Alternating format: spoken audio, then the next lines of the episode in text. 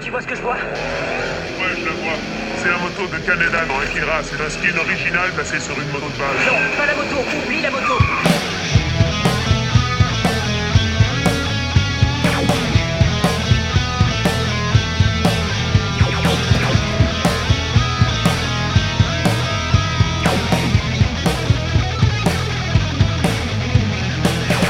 Bonjour et bienvenue dans La moto de qui déjà, le podcast qui essaye de répondre à cette question qui nous hante tous. À qui était cette fichue moto? Nous lisons Ready Player 2, l'œuvre de Ernest Klein, suite de Ready Player 1. Je suis Benjamin François, j'ai avec moi deux autres chasseux qui ont bien du courage de m'accompagner dans cette aventure.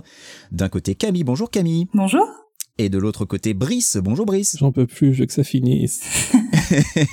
Alors la bonne nouvelle Brice, c'est qu'il nous reste a fortiori deux épisodes à lire et peut-être un petit troisième où on fera une conclusion à cette belle aventure qui nous a unis tous les trois, puisque nous approchons de la fin de la quête. Hein. il ne reste plus beaucoup de fragments à récupérer à nos amis. Alors pour faire un rapide résumé de la situation, nous étions donc sur la planète Afterworld, qui est la planète consacrée à l'artiste que l'on connaît sous le nom de Prince, qui pendant plusieurs années était le love symbol, hein, n'avait pas vraiment de nom. Et, euh, eh ben écoutez, euh, cette planète Prince euh, nous amène à, à des aventures un petit peu, un petit peu rocambolesques. C'est-à-dire que on avait laissé nos amis donc H, Shoto et Wade à la quête d'objets qui leur permettaient de construire une batterie, qui leur permettait d'avoir un vaisseau spatial, qui leur permettait de se déplacer jusqu'à un magasin où ils allaient pouvoir récupérer le Raspberry Beret. On ne sait pas encore pourquoi, à quoi ça allait leur servir. Pendant ce temps, Samantha, elle, était partie sauver euh, notre ami Ogden Moreau, puisque euh, il s'avère que Ogden Moreau est a priori enfermé dans une maison pas très loin de là où était euh, Wade d'ailleurs géographiquement. Euh, c'est d'ailleurs quelque chose que nous a euh, signalé un de nos auditeurs. Euh, il s'agit de Inigo euh, qui nous dit que Artemis après la réunion Zoom, elle part pour participer au sauvetage de Hog, mais donc du coup elle va se, elle va se mêler aux forces spéciales qui vont y participer, donc les services de sécurité de GSS, hein, le fameux Miles qui ressemble à Arnold Schwarzenegger dont on n'a plus jamais entendu parler depuis, des gens hyper préparés, armés jusqu'aux dents et donc une jeune geek hein, qui dans le monde réel ne va servir a priori à rien sauf à les gêner.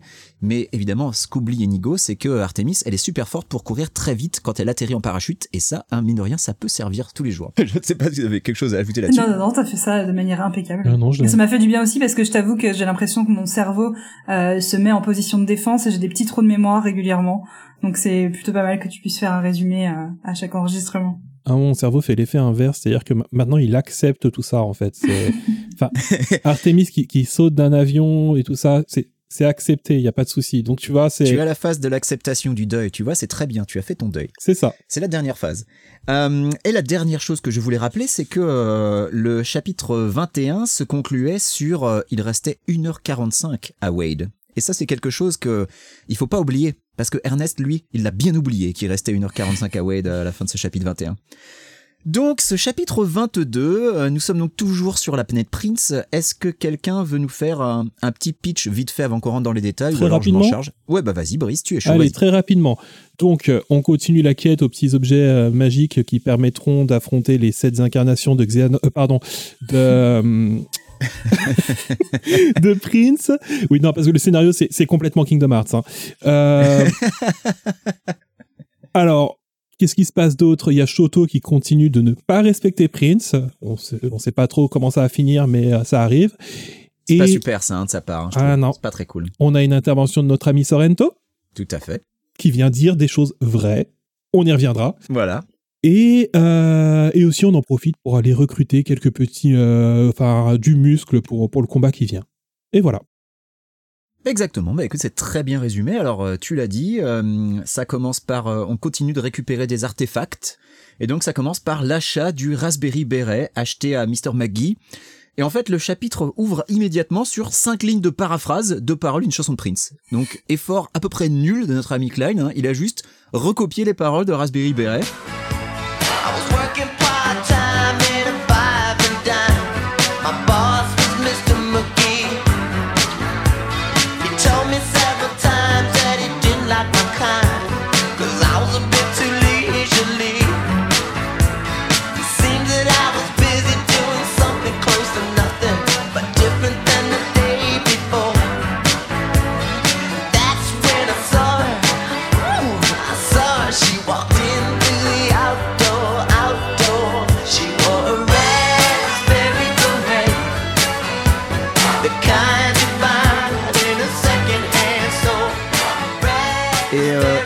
Assez fou, c'est que euh, quand tu connais la chanson, tu reconnais les paroles. Quand tu connais pas la chanson, ce qui se passe n'a en fait absolument aucun sens. Oui. Donc, il est supposé avoir un job, mais en fait, il se contente de rien faire, et au final, H achète le béret.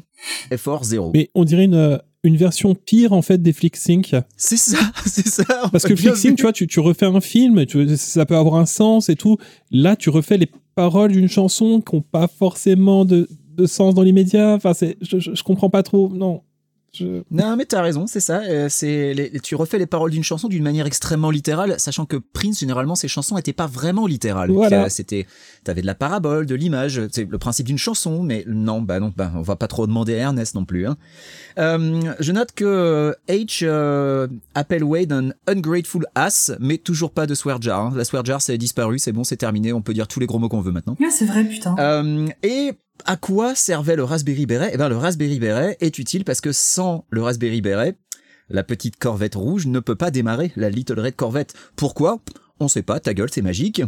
Mais donc voilà, euh, il, refait un peu de paraphrase en expliquant que la, Little Red Corvette, elle était euh, garée de travers. Hein, c'est aussi c'est les paroles de la chanson.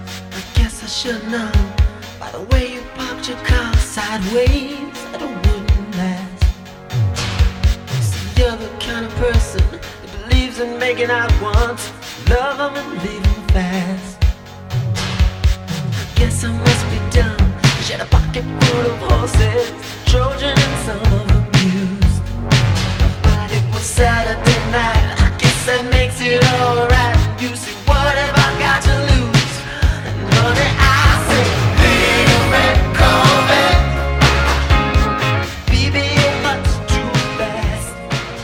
Un peu moins quand même, parce qu'il s'est dit bon, je vais pas trop abuser non plus, surtout qu'en plus là pour le coup euh, c'est un peu plus compliqué vu que c'est moins facile d'être super littéral.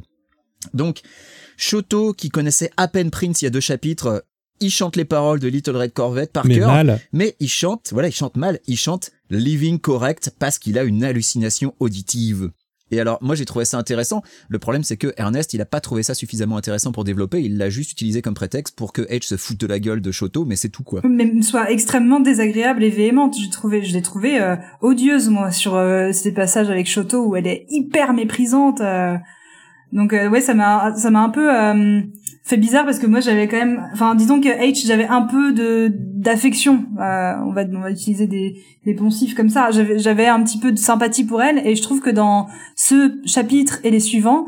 Euh, le personnage est bien niqué quoi. Elle, euh, elle est hyper détériorée. Ouais, ça, devient, ça devient une Wade. Ouais, c'est ça. T'as complètement raison, et c'est vrai que c'est facile de s'attacher aux personnages qui ne sont pas Wade, mais qu'on a tendance à oublier que c'est tout autant des connards de gatekeeper que Wade en fait. Parce que dans le premier bouquin, on le rappelle, hein, H et Wade, ils se faisaient des concours de beats virtuels euh, avec euh, leur, leur questionnaire sur euh, Swordcast et compagnie. quoi. Vrai. C'était vraiment, euh, c'était le festival de, de, de, de gatekeeping.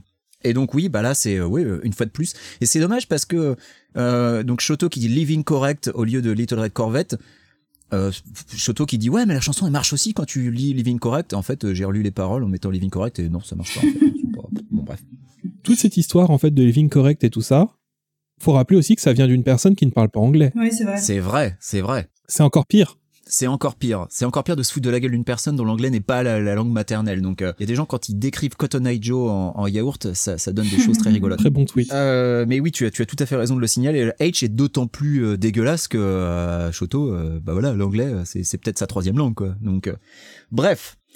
On arrive à cette intersection avec tout un tas de, clubs, euh, de dancing et de bars, euh, et donc j'ai noté qu'il y avait une insistance à les nommer, et je me suis dit, ça doit être des références, et donc par exemple j'en ai pris un au pif, le Baby Do Bar, je l'ai Google, alors d'abord je l'ai DuckDuckGo, mais comme ça a donné zéro occurrence, je me suis dit bon bah je vais le Google, et ça a donné 83 références, qui sont toutes liées à Ready Player 2, sauf un article du Pittsburgh Press de 1988, et je vous avoue, j'ai pas poussé le vis jusqu'à créer un compte pour savoir ce que ça voulait dire. Là je me suis dit mais attends mais euh, Ernest il invente des noms maintenant, qu'est-ce que c'est que cette histoire? Donc apparemment, tous ces clubs sur lesquels il met une sorte d'emphase, bah en fait non, c'est des noms inventés, donc je ne comprends plus là, je, je ne reconnais plus mon Ernest. Écoute, je suis, je suis perdu, alors peut-être qu'il me manque une référence encore plus pointue. Je pense qu'il a eu, il a eu un petit pic de créativité. Il a voulu euh, tout capitaliser là-dessus. Il en a fait des caisses et, euh, et après il est reparti euh, sur ses name drops. Euh, C'est ça, ça lui a, ça lui a pris un peu comme une envie de pisser, puis, euh, puis après c'était terminé. Bon, Euh, alors que doivent faire euh, nos, nos trous ducs Eh ben, ils doivent passer une audition pour rejoindre un groupe pour ensuite se battre plus tard. Alors, ce qui est génial, c'est que H sait absolument tout ce qu'il faut faire. hein. Euh, C'est exactement la même chose que ce qu'on a vu avant avec Artemis, qui savait exactement tout quoi faire. H sait tout ce qu'il faut faire. C'est un peu plus gênant parce que l'histoire de, de Artemis et dans le, dans le monde de Hughes, en fait, ça pouvait, être- ça pouvait être une énigme, un puzzle, pourquoi pas, tu vois, il y avait, il y avait quelque chose. Là, H, dès qu'elle a débarqué sur cette planète, ça a été OK, on doit se battre contre ces sept personnes et elle savait immédiatement, pas, pas forcément comment faire, mais qui recruter, quoi faire. Enfin, C'est du pilotage automatique en Ouais, fait. on a l'impression qu'elle a platiné euh, ce niveau une, une dizaine de fois, quoi. Voilà. Ouais, ouais, tout à fait, ouais. C'est, mais de toute façon, c'est le niveau zéro de la narration. Hein. T'as un personnage qui sait exactement tout quoi faire, qui explique rien aux autres, et tu te contentes de suivre, en fait. T'es le, t'es spectateur de l'action, mais ce qui est ouf, c'est que les personnages aussi sont spectateurs de l'action. On a une petite référence à- au Apollonia 6, mais bon, ça n'apporte rien, quoi. C'est de la, c'est du trivia Wikipédia, et Sorrento apparaît. Oui. Sorrento, l'homme qui a assassiné ma tante. Alors moi, ça m'a encore fait rire, hein, puisque il y a eu plus de références à la tante de Wade dans ce bouquin que dans le précédent, dans lequel elle est quand même assassinée. Et Sorrento qui, euh, qui attaque en faisant bouh. Genre Sorrento, c'est le Joker. C'est ça y est, c'est confirmé. On en avait déjà parlé lors de son évasion, hein, qui se comportait comme un psychopathe euh, débile. Mais mais là, c'est c'est pire que tout. Mais il dit des choses vraies. Et voilà, il dit des choses vraies. Et Brice, vas-y, je te sens chaud. Bah, il leur demande, mais euh, enfin. Alors, les enfants, vous êtes encore, euh, vous êtes encore en train de fouiller dans, dans la nostalgie d'un d'un vieux mec mort? C'est, euh, Je sais pas, il est temps, il est temps de grandir. C'est exactement ça. J'ai traduit tout le passage, moi tellement j'ai trouvé ça génial. Euh, donc il dit, il dit, est-ce que vous n'en avez pas marre de piocher dans les décombres nostalgiques d'une génération passée? L'oasis entière est un cimetière géant hanté par les icônes immortelles de la pop culture d'une ère révolue. Le sanctuaire d'un vieux mec zinzin érigé à un tas de trucs sans intérêt. Et là je me suis dit, putain, le mec il a résumé les deux bouquins. C'est incroyable. Ah, moi, je suis du côté de Sorrento maintenant. Ah bah, moi aussi. Sorrento, euh, il débarque, il lâche ses punchlines et il se casse. Ça a aucun sens en plus. Enfin, il vient juste pour leur dire, oui, je vous surveille, quoi. C'est ça. Il, il débarque pour dire euh, ouais tous les mouvements que vous faites, euh, on les surveille. Hein. Alors peut-être sauf en fermant les yeux quand on envoie un email. Faut pas oublier ce détail. Il y a, il y a ça quand même qui est très important. Mais à quoi servait sa putain d'intervention quoi À part venir les narguer en fait? Et les narguer, ça lui sert à quoi? Enfin, euh, il a besoin que eux ils accomplissent leur quête. sinon Anorak il aura pas ses fragments. Oui, mais il est méchant. Mais c'est ça, mais euh, c'est comme si euh, il a besoin d'avoir euh, quelques minutes à l'écran, tu vois, pour que l'acteur se sente pas lésé lors, dans l'adaptation du film. Enfin, je, c'est, c'est vraiment une intervention qui sert strictement à rien à part remplir une demi-page et puis bah balancer ses punchlines, ouais, voilà. Mais euh, mais globalement, on est, on est d'accord que son intervention servait strictement à rien.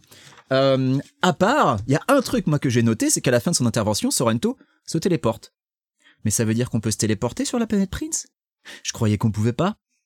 Parce que si on peut se téléporter, pourquoi ils se font chier à faire tout un trajet en corvette? Pourquoi la corvette d'ailleurs? Pourquoi ils n'ont pas utilisé leur vaisseau spatial pour lequel ils ont construit une batterie juste avant? Ça irait pas plus vite? Enfin, pourquoi se faire chier à aller récupérer un béret chez Monsieur McGee pour avoir la Little Red Corvette? Pourquoi pas n'importe quelle autre bagnole? Pourquoi? Pourquoi Wade s'est pas téléporté? Pourquoi? Pourquoi je me pose toutes ces questions alors que visiblement Ernest Klein il a rien à foutre? Tu vois, c'est c'est quand même extraordinaire. Et, et, et pourquoi, pourquoi il a pas pris sa, sa DeLorean avec le faisceau de K2000 et les stickers SOS Phantom sur les portières? Pourquoi il a pas téléporté ça avec lui? Ça va aller. Je suis fatigué. Je suis fatigué. Ça me choque plus, je te dis, j'ai j'ai accepté. ouais, mais je pense que c'est, c'est, tu as, tu as la bonne, tu as la bonne démarche. Il y a un moment, il faut accepter toutes ces incohérences euh, qui permettent juste à Ernest d'aligner ses références comme un connard. Parce que, parce que l'histoire, elle, il en a plus rien à battre, quoi. Il en a, il en a rien à foutre de la cohérence de son univers. C'est, c'est hallucinant. Et le pire, c'est que, bah, il va continuer derrière. Ouais, mais c'est ce que je voulais dire. Je, je trouve que sur ces derniers chapitres là, euh, on sent que le mec, il a pas un gun sur la tempe, mais limite quoi. Je, je, je sens que c'est de plus en plus bâclé. C'est, c'est un peu ça en fait. C'est comme s'il avait euh, et je crois qu'il y a quelqu'un sur le Discord qui le mentionnait. C'est comme euh, tu vois, tu, il s'est créé un truc avec. Allez, il y a sept fragments. Il avait peut-être des idées pour les deux trois premières, mais qu'ensuite il commençait un petit peu à, à, à tourner à vide. Et, euh, et d'ailleurs, on va le voir euh, pour les pour les énigmes suivantes. Et c'est expédié, euh, mais euh, bah, voilà quoi. C'est genre ah j'ai plus d'idées. Bon bah, pff, bah, tant pis, c'est pas grave. On s'en fout. La cohérence, elle est partie au shot quoi. C'est c'est assez fou. Euh, j'ai noté un truc qui m'a fait rigoler, c'est qu'au milieu des clubs et des bars, il y avait une salle d'arcade, et t'as Wade qui espérait que H y aille, genre, ah, il voulait peut-être se faire un petit Mortal Kombat, et lui sorti des jeux vidéo, finalement, il connaît rien à rien. Mais non, pas de bol, pas de bol. Wade se pointe dans un club, où là, on a une petite référence à Purple Rain, puisque le password, le mot de passe, c'est quoi? Alors euh, c'est c'est la même blague que le sphincter a dit quoi, sauf que là c'est le password c'est quoi et euh, le password bah c'est quoi? On nous recopie le petit rébus avec les logos de, de Prince. Et où t'apprends que le symbole tout à la fin du rébus, ben en fait, c'est le logo du groupe The Time de Maurice Day. Maurice Day, dont on a déjà parlé dans le précédent épisode. Hein. Euh, Maurice Day, on le rappelle, euh, qui était un, ami euh, slash adversaire de Prince. Alors c'est assez intéressant parce que quand tu lis l'article Wikipédia, tu comprends jamais s'ils étaient amis ou ennemis mortels. Je pense qu'ils ont une relation assez conflictuelle en fait dans la vie réelle et qui est quelque part représentée dans le film Purple Rain. Et donc le groupe The Time était aussi appelé The Original Seven depuis 2011 pour des affaires de pour des questions de droit. Euh, donc euh, il, il se rend dans le club Pandemonium qui est aussi le nom du premier album des Original Seven. J'ai bien fait mes devoirs. Eh ben, Heureusement que t'es là. Et là on apprend on apprend que Wade en fait les reconnaît. Mais il les reconnaît pourquoi? Il les reconnaît pas parce qu'il connaît le groupe. Non, non, il les reconnaît parce qu'ils ont une apparition dans le film Jay Silent Bob Strikes Back. Et ça m'a fait rire parce que c'est exactement comme sur la planète des mathématiques où il reconnaît que c'est du morse parce qu'il a reconnu Star Trek.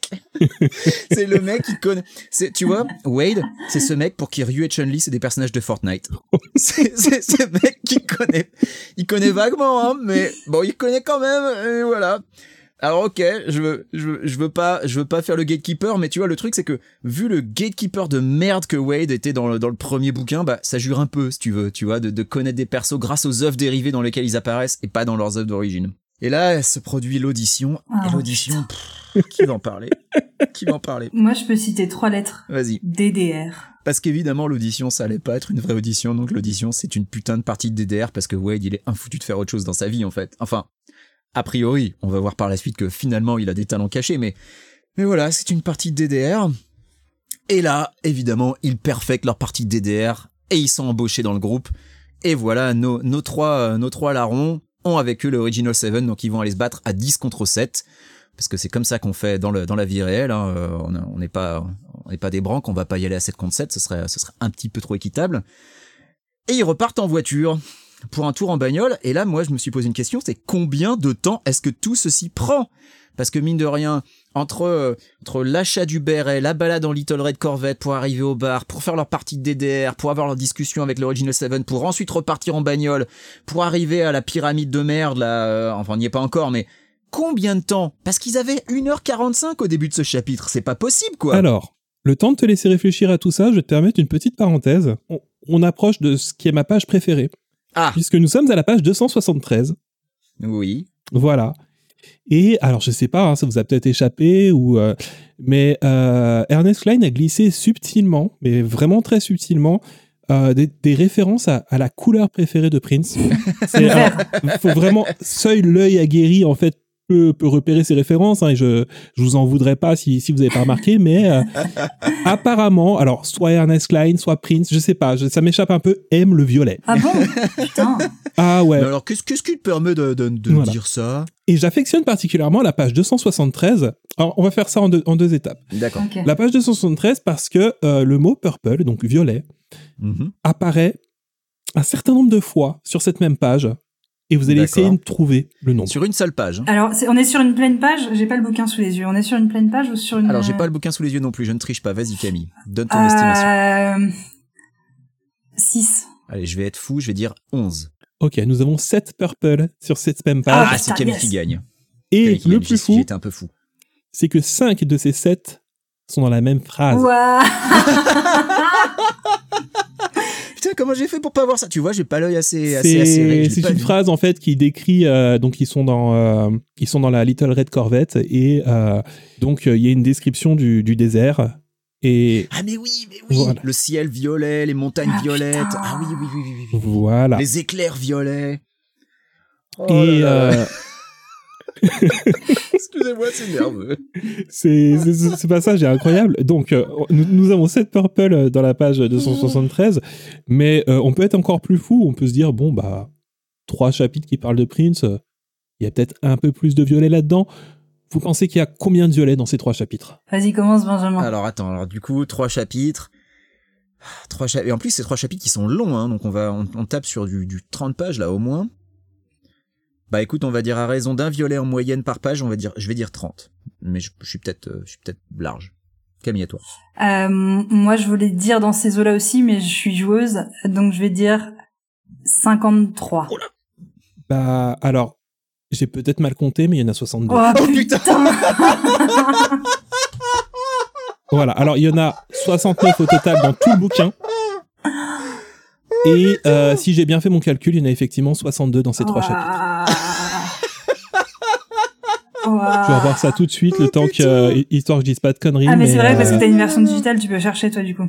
Oui, Oh la chance. Oh là là. voilà, je, là je là là. revois en direct, donc on est... Oh, Le data analyst du podcast. 62 en 3 chapitres.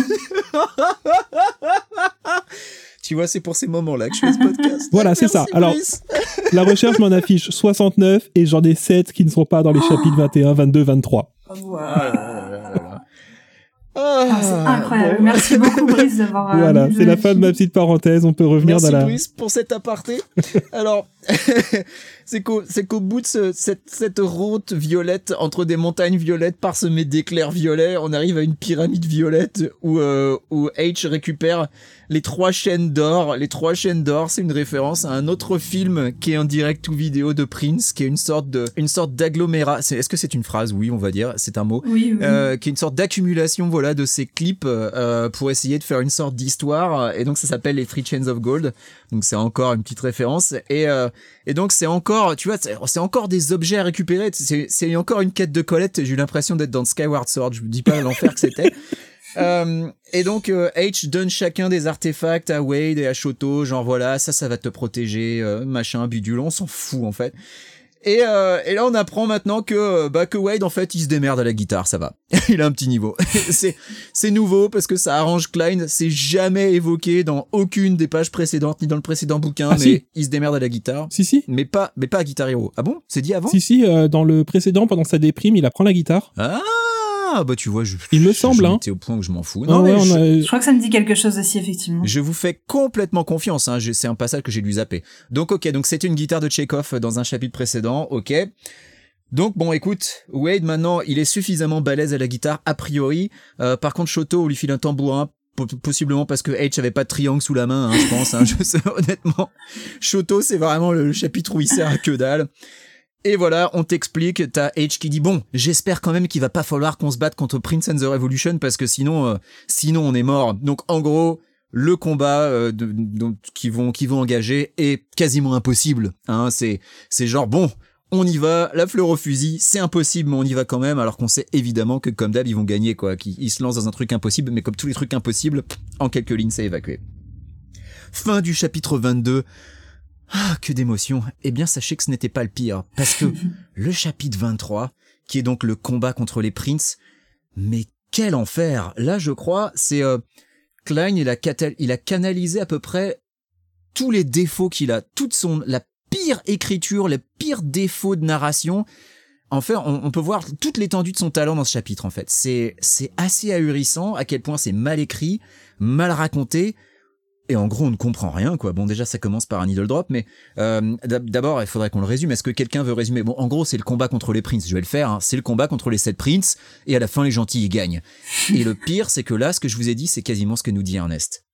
Alors ça commence donc par une saloperie needle drop, mais on en a plus rien à foutre. Il se fait vraiment plus chier parce que ça a de moins en moins de rapport avec ce qu'il se passe. hein. Donc là c'est Thieves in the Temple, donc qui est donc une chanson de Prince. Alors oui, c'est parce que en gros euh, eux, c'est un peu des intrus. Bon voilà, allez si vous voulez.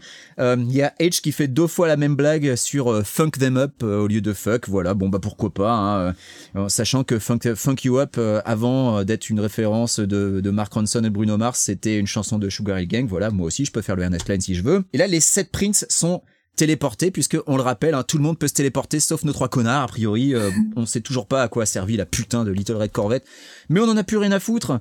Euh, et, là euh, on a euh, H et Wade qui ont un petit échange. Alors moi je l'ai noté hein, un petit échange sur fond de référence de SOS Fantôme ah nice working with you Dr. Vetman soi-disant la chose qu'ils se disent tout le temps mais dont il n'est strictement jamais fait référence dans les 649 pages qui précèdent puisque oui j'ai fait l'addition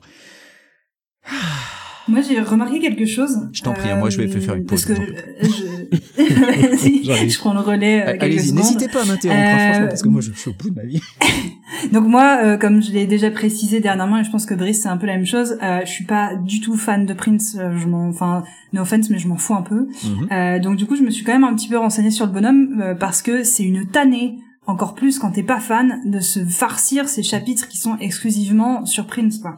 Donc je suis un peu allée voir sur la page Wikipédia et j'ai vu que dans les surnoms de Prince, il y avait combien? Oh, sept surnoms. Donc en fait, le mec, il a juste été sur Wikipédia, il a pris tous les surnoms qu'on donnait à Prince et il en a fait une incarnation. Alors, euh, c'est même encore pire que ça et on va le voir par la suite. Mais oui, oui, tu as raison. Effectivement, euh, c'est. Mais de toute façon, c'est ça le boulot d'Ernest Klein, c'est c'est de l'anecdote Wikipédia et ça va jamais beaucoup plus loin d'ailleurs. Ça me permet d'ouvrir une nouvelle parenthèse, euh, qui est donc un callback à un de nos précédents épisodes.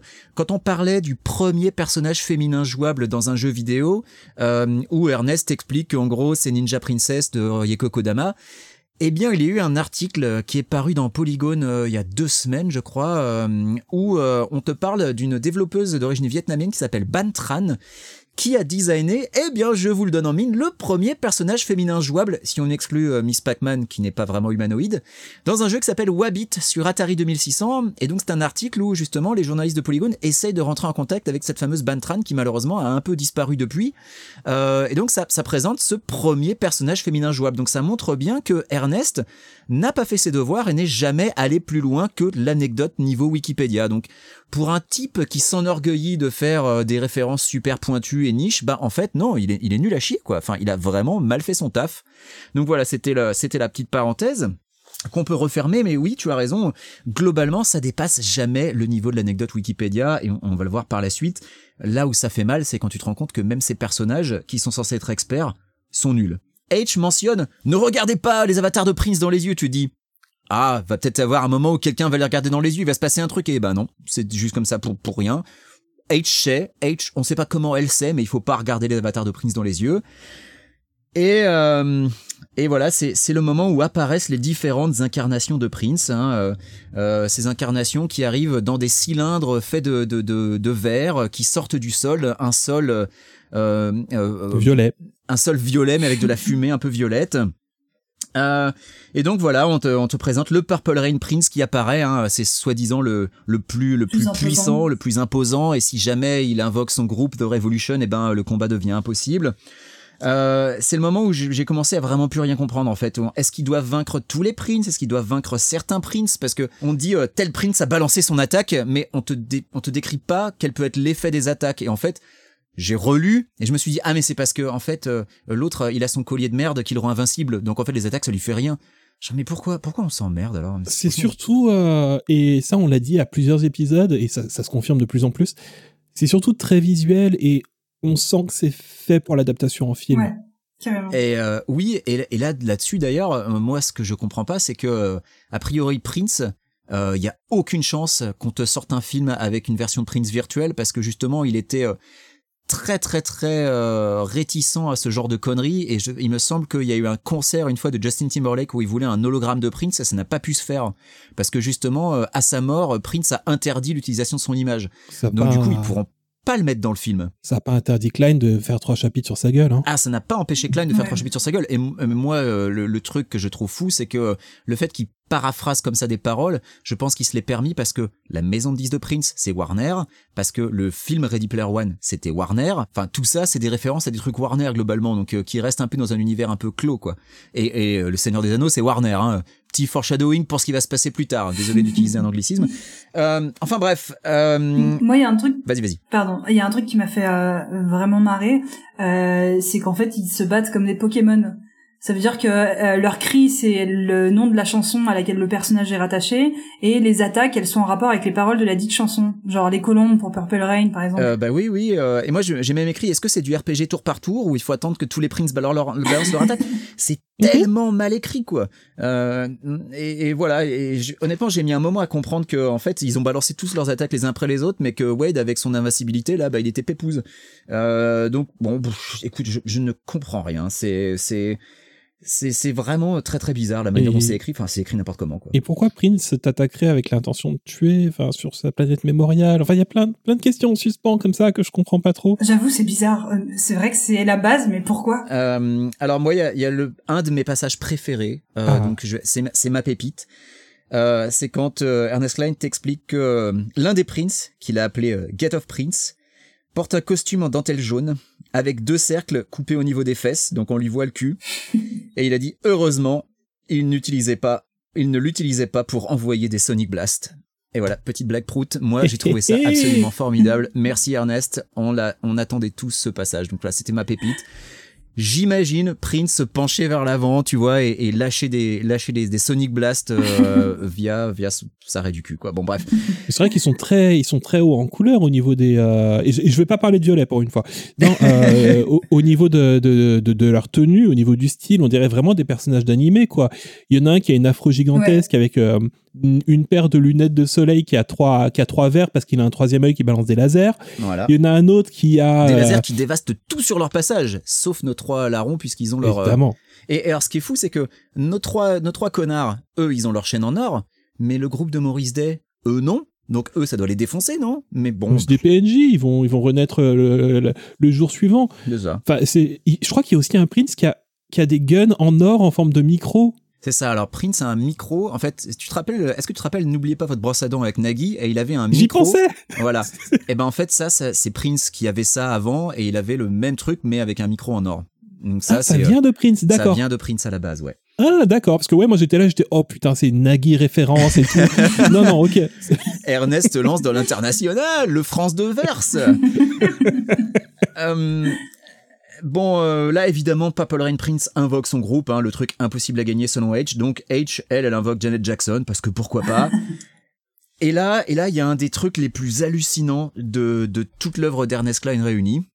C'est Wade qui écrit euh, Et ce fut une immense guerre sonique. Et à la ligne suivante, je ne sais pas ce qu'il s'est passé ensuite. Du coup, faut qu'on l'imagine. Enfin, c'est quoi l'arnaque? Ernest, il avait pas le budget pour décrire la scène? Donc là, il faut qu'on imagine qu'il y a eu un, un immense, une immense bataille entre les invocations d'un côté de H et les invocations de Prince. Un truc super méga balèze. Mais c'est évacué dans une ellipse qui, qui, qui, qui dure une ligne. D'accord. Donc je ne l'ai pas rêvé dans ma flemme. Non.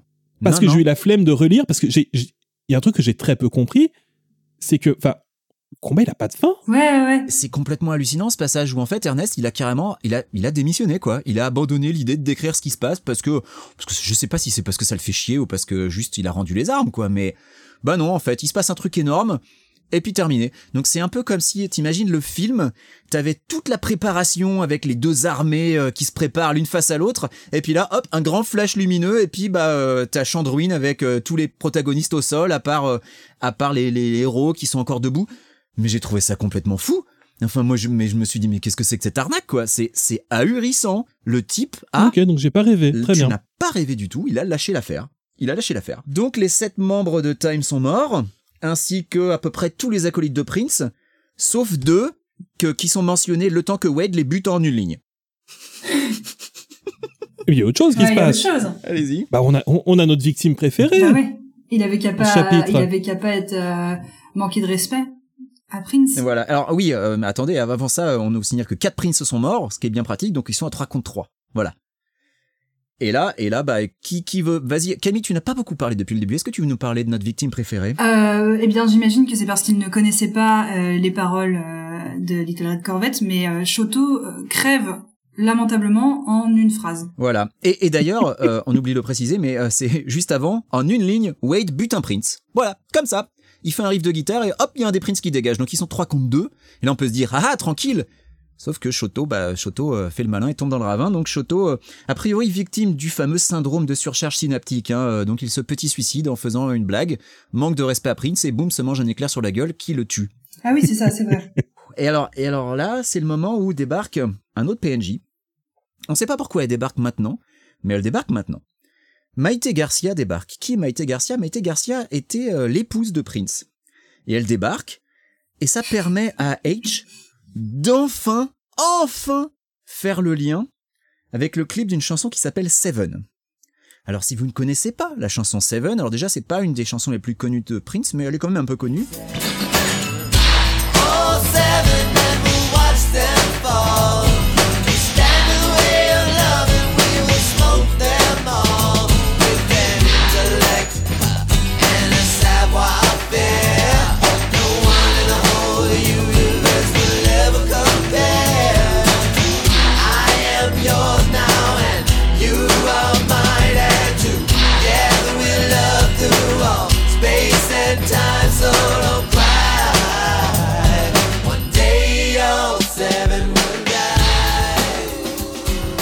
Évidemment, il y a eu un clip puisque c'était un single. Et je vais vous décrire ce clip. Dans le clip de Seven, il y a des incarnations multiples de Prince qui sortent du sol dans des cylindres en verre, au milieu de fumée, et qui ensuite disparaissent les unes après les autres euh, par un via un éclair violet qu'il aurait envoyé par justement le Prince avec de la lingerie sur le sur le visage. Est-ce que ça vous rappellerait pas des événements qui viennent de se produire dans les deux chapitres qu'on vient de lire? Eh ben curieusement, H, ça lui a rien dit. Elle s'en est jamais souvenue avant de voir arriver Maite Garcia, qui est évidemment aussi dans, dans, le, dans le clip. Mais H, qui est censé être la putain de super fan, qui joue la gatekeepeuse de merde depuis trois chapitres, qui se fout de la gueule de Shoto, qui connaît pas les paroles de Little Red Corvette, elle avait pas capté que c'était cette chanson-là qui était reprise alors qu'il y a exactement, mais texto, les mêmes trucs qui s'y produisent. Et alors évidemment, maintenant qu'elle a calculé que c'est la même chose qui se passe dans la chanson Seven, bah elle devine ce qu'il faut faire. Donc elle se met à chanter la chanson. Alors au passage, elle se plante dans les paroles. Ça, bon, a priori, ça va pas déranger Ernest. hein. Elle fait une petite ellipse, elle zappe une partie des paroles. Et ça marche. Les autres avatars de Prince rejoignent H et se mettent à chanter et disparaissent comme par magie. Et c'est comme ça que le combat se termine. Je me ferai une petite aparté pour expliquer pourquoi je me marre. Euh, Il y a plus, à plusieurs reprises dans ces chapitres, il y a des personnages qui chantent euh, pour euh, jeter des sorts ou, euh, ou- vaincre euh, des ennemis. Et j'imagine juste qu'ils chantent extrêmement mal. Tu vois, genre hyper faux. Parce que bon, c'est pas donné à tout le monde de chanter juste, mais euh, juste au milieu d'un d'un combat qui est censé être épique, quand même il est pas décrit, euh, que quelqu'un commence à beugler, ça me fait hurler de rire. Et, et d'ailleurs, c'est précisé que euh, quand, quand Wade entend H chanter au début, euh, il hallucine parce qu'il reconnaît pas sa voix tellement elle chante juste. Il, il est censé, il, était censé obligé de le préciser. Et là, il y a un passage qui m'a beaucoup fait rire. C'est donc euh, une citation de Wade que j'ai traduit, qui dit je ne ressentais aucun sentiment de victoire parce que je n'avais aucune idée de ce qu'il venait de se produire. Et nous donc, connard Et nous donc, parce que putain, l'auteur n'a rien expliqué quoi. C'est genre, euh, allez, c'est comme ça que ça se passe, et voilà. Et, encore une fois, quand même, euh, on remarque qu'il fait pas du tout référence à Shoto euh, dans l'immédiat, quoi. Il y a bien un ou deux paragraphes avant qu'ils disent ah oui c'est vrai Shoto est mort. Et donc là, euh, donc il, a, il appelle Faisal pour lui demander bon comment ça se passe avec Shoto et tout? Et moi, ce que j'ai beaucoup aimé, c'est Faisal qui lui pose une question et Wade lui raccroche au nez comme un connard. Genre, non non, je vais pas lui répondre. Allez, c'est bon, va te faire foutre. Et alors, c'est le moment où apparaît la nouvelle énigme. Et moi, j'ai trouvé ça extraordinaire. La nouvelle énigme, en gros, c'est bon, les prochains fragments, ils sont là. C'est bien, on n'est pas les seuls à avoir abandonné euh, Klein aussi. c'est ça, c'est la démission totale du mec. Genre, pff, quand ça me fait chier d'écrire des énigmes. Bon, allez, je vais, je vais juste leur dire où ils sont. Oh attendez, on a oublié un truc complètement incroyable. Ah, vas-y, bah je t'en il prie. récupère le, euh, le, le fragment euh, après le combat de Prince là, et du coup il se retape une rétrospective dans la vie de Kira. Ah oui, c'est vrai, c'est vrai. Alors vas-y, qu'est-ce qui se passe? Alors, il se passe que Kira a les yeux bandés. Elle est euh, dans une salle. Alors, je sais plus à quel moment elle enlève son bandeau, mais en gros, il y a Ogwen qui lui enlève son bandeau. Et là, t'as Prince qui arrive sur une estrade et qui commence à chanter Happy Birthday, Kira. Voilà. parce, que, parce que voilà, tout ça, c'est pour expliquer que Ogden Morrow avait récupéré Prince pour faire une fête d'anniversaire pour les 40 ans de Kira, je crois, quelque chose comme ça. Ouais. Et voilà, voilà. Tout ça pour ça. Et donc, oui, euh, effectivement, tu fais bien de le préciser. Donc, c'était ça, le, le, le, le fameux flashback. Euh, Et, et donc, la nouvelle énigme. Les fragments sont là. Et où sont-ils? Eh bien, ils sont sur la couronne de Morgoth. Et Morgoth, eh bien, voilà, il essaye même plus, incroyable. Donc, on va se taper le Silmarillion. J'en chiale d'avance. Euh, wait check, il lui reste plus d'une heure. Ça veut dire que toutes les conneries dont on parle depuis le début de l'épisode ont duré moins de 45 minutes. Eh ben écoutez, pourquoi pas, hein, voilà. Et, euh, et H ne connaît pas Morgoth. Oui, mais elle a une remarque incro- incroyable à ce sujet. Et, et je t'en prie, j'ai pris des notes aussi, mais je sens que tu trépines d'impatience, vas-y. Ah bah oui, c'est c'est c'est mon passage préféré. Hein, c'est ce qui m'a fait un peu un peu grincer les dents. C'est ta pépite? C'est que hmm? Est-ce que c'est ta pépite? C'est ma pépite. Ah bah je t'en prie, alors vas-y. vas-y. puisque euh, donc oui, on euh, c'est c'est officiel, on va devoir aller dans le euh, sur sur sur la planète Seigneur des Anneaux un peu. Et la Ouais, ouais, première le premier réflexe de de Aesh, c'est de dire ah oui, c'est c'est votre truc là avec euh, vos persos blancs, vos elfes blancs, vos hommes blancs, vos nains blancs. Oh, Euh, J'imagine que les, les seuls noirs là, méchants là-dedans, c'est c'est les orques. Et alors, c'est dégueulasse parce que je, je vois très bien ce que ce que Klein est en train de faire ici en fait. Je, je vois l'appel du pied, enfin qu'il avait déjà fait il y a quelques chapitres euh, euh, sur Hughes, qu'il avait euh, déjà fait quand elle avait appelé son institution Wak- euh, Wakanda, je sais plus trop quoi. Et Ah, c'est euh, l'instant woke en fait, c'est ça. hein. c'est l'instant woke, c'est l'instant token woke, mais euh, enfin Immédiatement euh, brimé, quoi. c'est parce que là on parle d'actions qui se sont déroulées en- quand même en quelques heures, et donc c'est la deuxième remarque à ce sujet de la part de H, euh, donc en moins de trois heures, euh, sur euh, bah, la pop culture qui est, euh, qui est, qui est extrêmement blanche. Et je, je trouve ça assez fou de la part d'une personne qui, pendant, je sais pas, les dix ans qui ont... les dix ans d'avant, en fait, s'est fait passer pour un homme blanc. Et aussi, enfin, on n'avait jamais entendu parler de tout ça dans le bouquin d'avant, dans les chapitres d'avant, tout ça. C'est seulement maintenant, en fait, que bah, qu'elle réalise que tous les trucs qu'elle aime, tous les trucs en fait euh, où elle fait des, concours de beats avec euh, Wade euh, sur pop culture et tout ça, c'est bah c'est pas très diversifié quoi. Oui, effectivement, mais c'est je sais pas, c'est- amené comme d'habitude en fait par, par notre, euh, notre notre ami euh, Klein avec euh, un chausse-pied géant et, et- et ça me fait un peu gerber. C'est ça, bah c'est amené avec la subtilité d'un- mammouth dans un magasin de porcelaine. Et, euh, et en fait, moi, j'ai noté deux choses là-dessus. Euh, déjà, bon, je te remercie de l'avoir noté. Euh, moi, ce que j'ai noté, c'est déjà première réaction de Wade. Ah ouais, euh, bah Saruman aussi, bah c'est un blanc, mais c'est un méchant. Alors c'est encore pire, c'est pas Saruman est un blanc. C'est un jeu de mots de merde sur le grade de Saruman qui est Saruman le blanc. Euh, moi, je voulais justement euh, t'en parler, Brice, et avoir ton avis là-dessus, euh, parce que je me demandais si c'était pas pour replacer un contexte par rapport à Wade justement, où il réagit euh, de manière euh, extrêmement prévisible, tu vois, euh, par rapport aux propos qui sont très justes de H. Il réagit comme le, enfin le mec, euh, le gamer de base, quoi. Bah le Natal White quoi. Euh, ah ouais, bah Saruman c'est un méchant, euh, il est blanc pourtant. euh. Ouais, c'est ça. Mais du coup, est-ce que c'est un appel du pied euh, sur sur le, le wokisme ou est-ce que euh, c'est juste pour recontextualiser euh, la personnalité de Wade qui est nulle à chier? Est-ce que c'est pour faire des des fuck euh, au social justice warrior? Enfin, j'ai pas trop j'ai pas trop compris les tenants et aboutissants de cet échange. Non, non, c'est juste, juste qu'il faut que son personnage noir soit woke. Ok. Et vu que son personnage noir n'était dans le bouquin précédent pas noir, il en faisait jamais mention. D'accord. Ok. Merci. Donc tu vois. Parce que Merci si en moins de deux heures il y a des trucs comme ça qui te dérangent, je veux dire, tu vois, c'est. Ace s'exprime plus ou moins comme moi. Je veux dire, euh, euh, j'aime pas Harry Potter, j'aime pas Friends pour ces raisons-là personnellement, et je sais que je suis chiant avec ça tous les jours. Mais là, on, on la voit réagir sur des trucs comme ça en moins de deux heures, alors qu'elle l'a jamais fait avant. Et d'ailleurs, et alors c'est le deuxième truc que j'ai noté, euh, c'est quelque chose qui m'avait extrêmement gêné lors de la sortie du film, mais euh, elle note que euh, les gentils blancs qui sont des, euh, des nains et des elfes et des humains, et les méchants de couleur qui sont des orques, bah ouais, bah euh, dans le film Ready Player One, son avatar, c'est un putain de troll quoi. C'est ce qu'est son personnage. et, et voilà.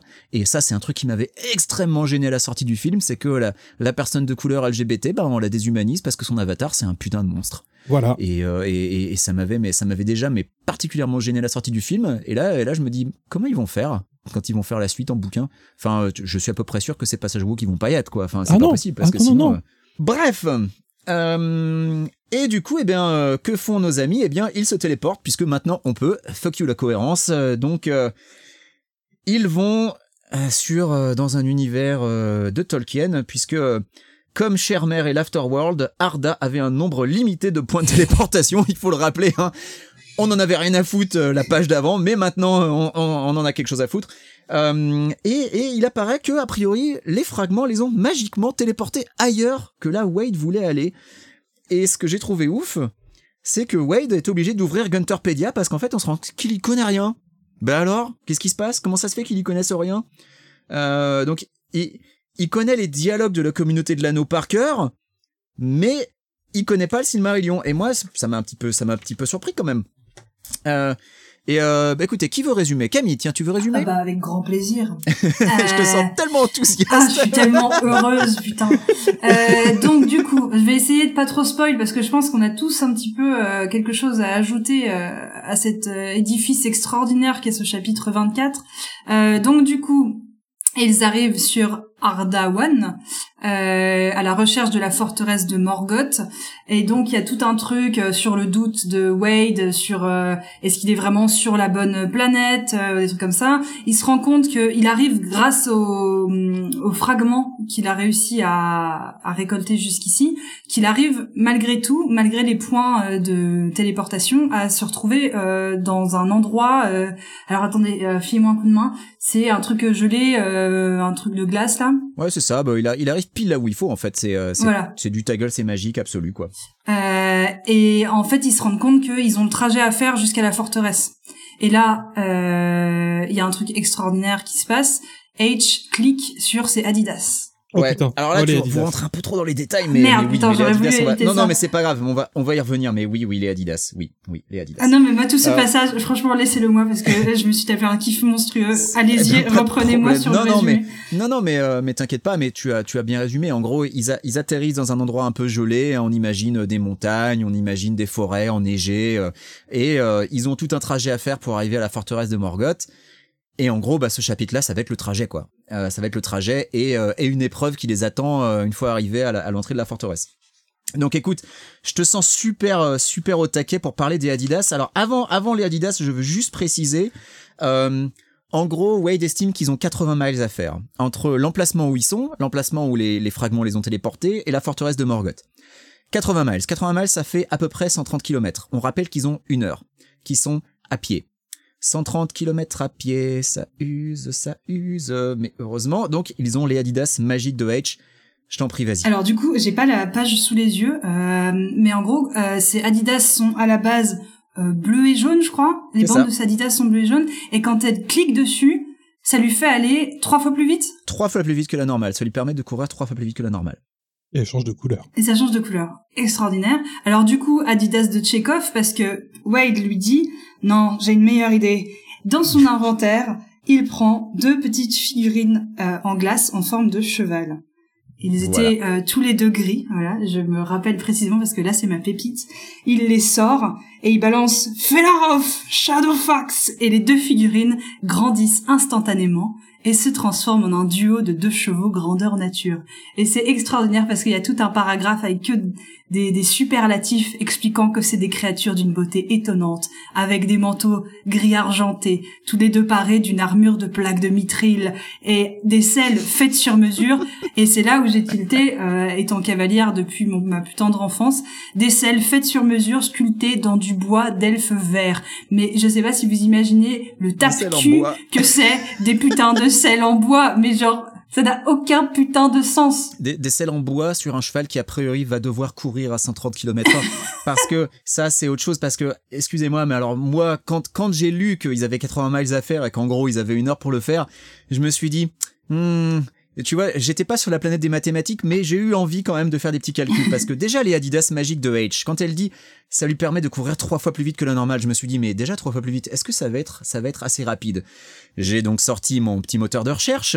J'ai trouvé que Usain Bolt, l'homme le plus rapide du monde, euh, en vitesse maximale, donc sur le 100 mètres, hein, pas sur 80 km, euh, pas sur 130 km, il court à maximum 27 miles par heure. Alors trois fois plus vite que ça, ça fait 81. Ça passe, ric-rac, mais ça passe. Donc finalement, les Adidas, c'était pas forcément une super mauvaise idée si t'es capable de courir à la vitesse maximale d'Usain Bolt pendant tout du long. Mais donc ensuite, donc ils récupèrent les chevaux. Alors, grâce à nos amis les nerds sur internet, je me suis renseigné aussi et il y a des gens qui sont allés se faire chier à calculer à quelle vitesse Shadowfax peut courir. Mais pourquoi? Puisque, je- bah écoute, il y a des gens comme ça, hein, qu'est-ce que tu veux? Et je les remercie parce que franchement, ils m'ont ils m'ont épargné le, le- de devoir faire le calcul ou la recherche moi-même.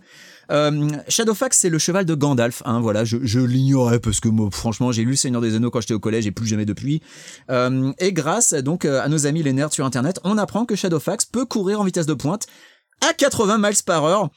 Bah c'est encore ric-rac, mais a priori ça va. Mais euh, le truc c'est que bah euh, du coup ça te laisse pas beaucoup de temps pour faire la quête une fois que t'es arrivé au, au château à la fin. hein. Donc euh, moi j'ai trouvé ça magnifique. Donc euh, en gros les chevaux c'est pas tellement une meilleure solution que que les Adidas au final parce que euh, surtout si t'es sur une selle en bois quoi, ça doit quand même faire mal au cul comme l'a- comme l'a dit Camille. Euh, et, et donc on, on apprend que Wade donc il a fait suffisamment de quêtes sur Arda 3 donc qui est euh, qui est le, le, monde de Tolkien mais au troisième âge. Euh, mais il a pas fait les autres.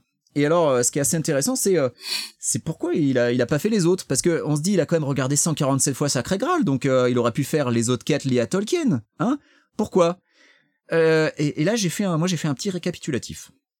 Donc, les fragments ont téléporté Wade au bon endroit sans aucune raison, parce qu'à la base il voulait aller au mauvais endroit, c'est quand même pratique. Les sortilèges qui permettent de voler ne fonctionnent pas. Pourquoi Parce que dans un monde de fantasy, c'est pas si aberrant d'avoir des sortilèges qui pourraient te permettre de voler. Mais en revanche, les baskets Adidas magiques de H, elles fonctionnent dans un monde de Tolkien, donc un monde de fantasy.